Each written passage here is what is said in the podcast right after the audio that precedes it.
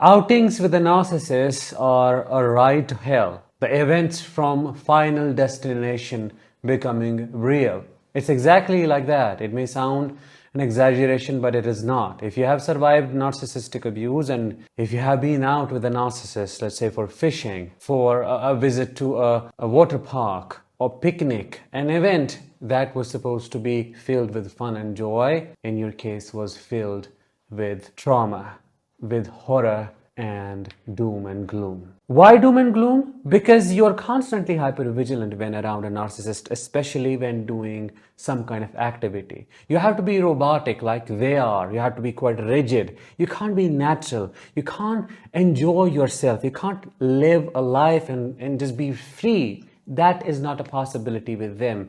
They have to be in control. They have to dictate your actions. They have to minutely analyze what you're doing and if you're doing it correctly. And there is no correct order to enjoying something. You, you cannot have fun and have order at the same time. You just sometimes have to be random, but that is not a possibility with them. Having that said, Outings with the narcissist are extremely traumatizing experiences. You do not get to feel joy, love, connection.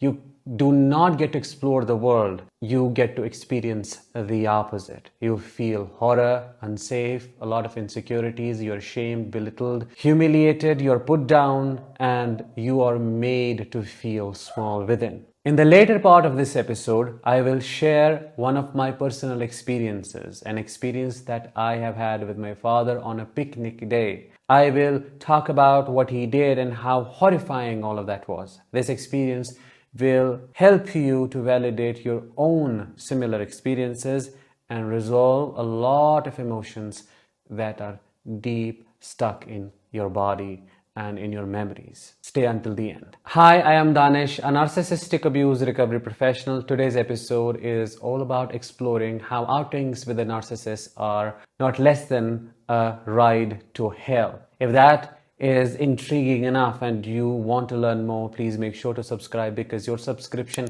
helps spread awareness about narcissistic abuse and it helps many other survivors to connect with the community that we are together trying to create here.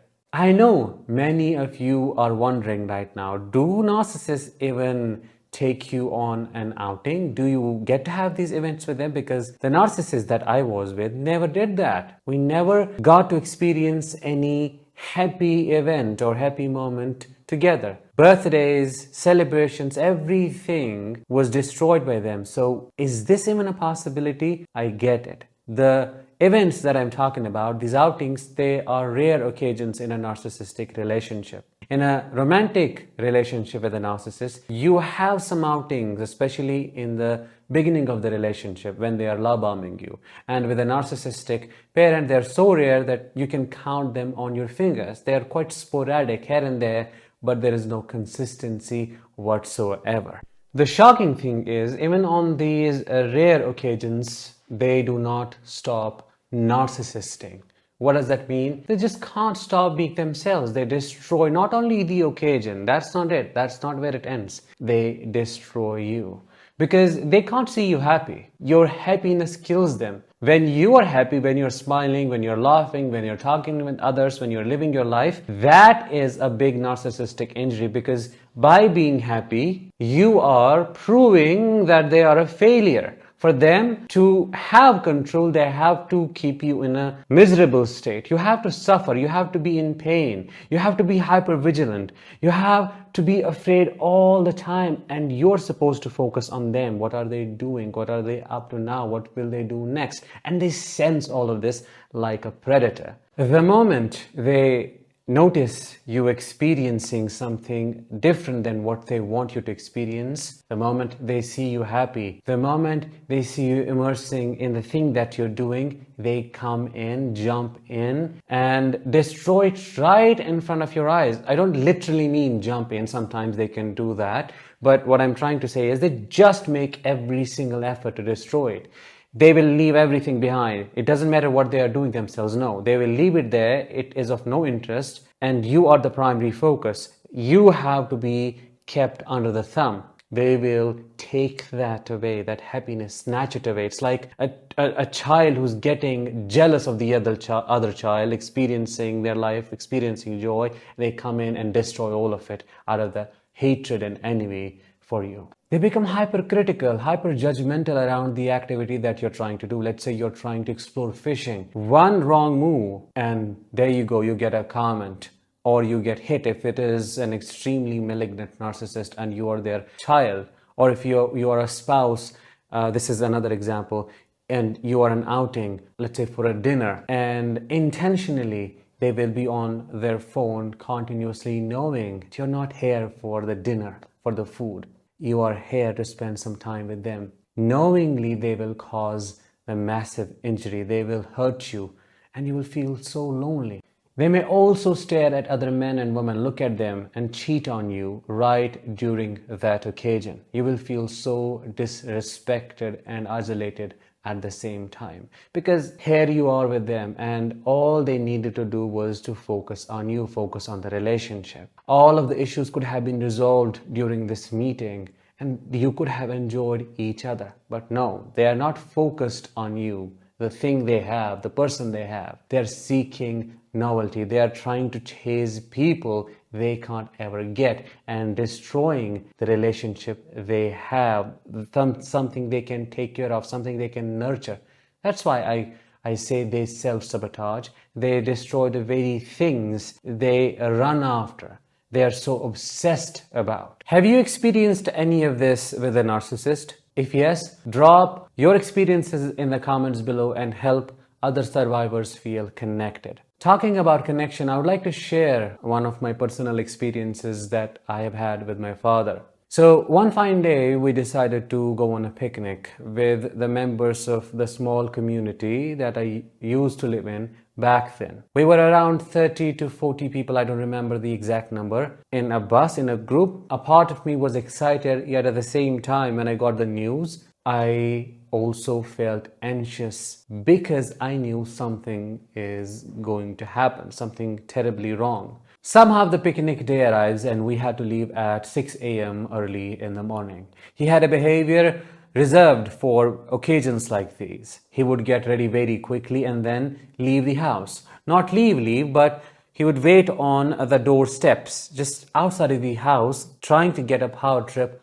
out of making us hurry up, fasten up. What would people think? We have to go. Come on, we'll lose a bus. And that is exactly what he did and kept doing until we misplaced things, forgot the snacks. I mean, it was a mess. Full body sweat. I can remember breathing very quickly, our hearts beating quite fast, and just, just somehow trying to get it all together. And finally, we left the house and we somehow got the bus. While in the bus, I try to get some me time. I try to relax. I try to calm down. I try to dissociate as well. As he was getting himself involved with other people, trying to project the image of the person he thinks he is or he wants others to see him as. And then it took us around two hours to reach the destination. Finally, we are there and I tried to get away from him as quickly as possible. I just went on and played with someone or something.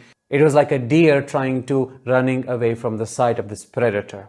Finally, the time of leaving the destination arrives and that is when it gets extremely traumatizing and painful. The bus was expected to leave at 7 pm. He had already gotten into the bus and we were behind. Me, my sister, and I do not remember if our mother was with us or not. We were very young, so we got late by a couple of minutes, five to six minutes, because we were checking things, we, are en- we were enjoying ourselves and in probably intentionally just delaying it because we didn't want to be with him. I didn't want to be with him. I didn't want to, to just feel that dense negative energy. When I arrived, he was there with his red eyes bulged out and ready, ready to hunt us down, ready to abuse us. Upon looking his face, I started shivering because I knew something terrible is going to happen, and it happened.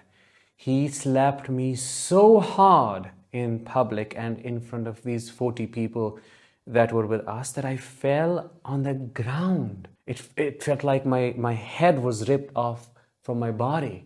It was so painful. I still can remember that day. And, and he didn't even pick me up. I just was lying there in pain and in shock. Like, how could he do that? Everybody was watching. And I think I was uh, stepping into my teenage, starting to have a sense of identity. And that crippled me emotionally at that moment. I got myself together somehow and went into the bus. Everybody was looking at me. I was holding my tears because I was about to cry and cry a lot. I can still feel it coming up. And I just sat in the back seat, silent. Everybody was silent because they didn't know what to do or how to respond to that.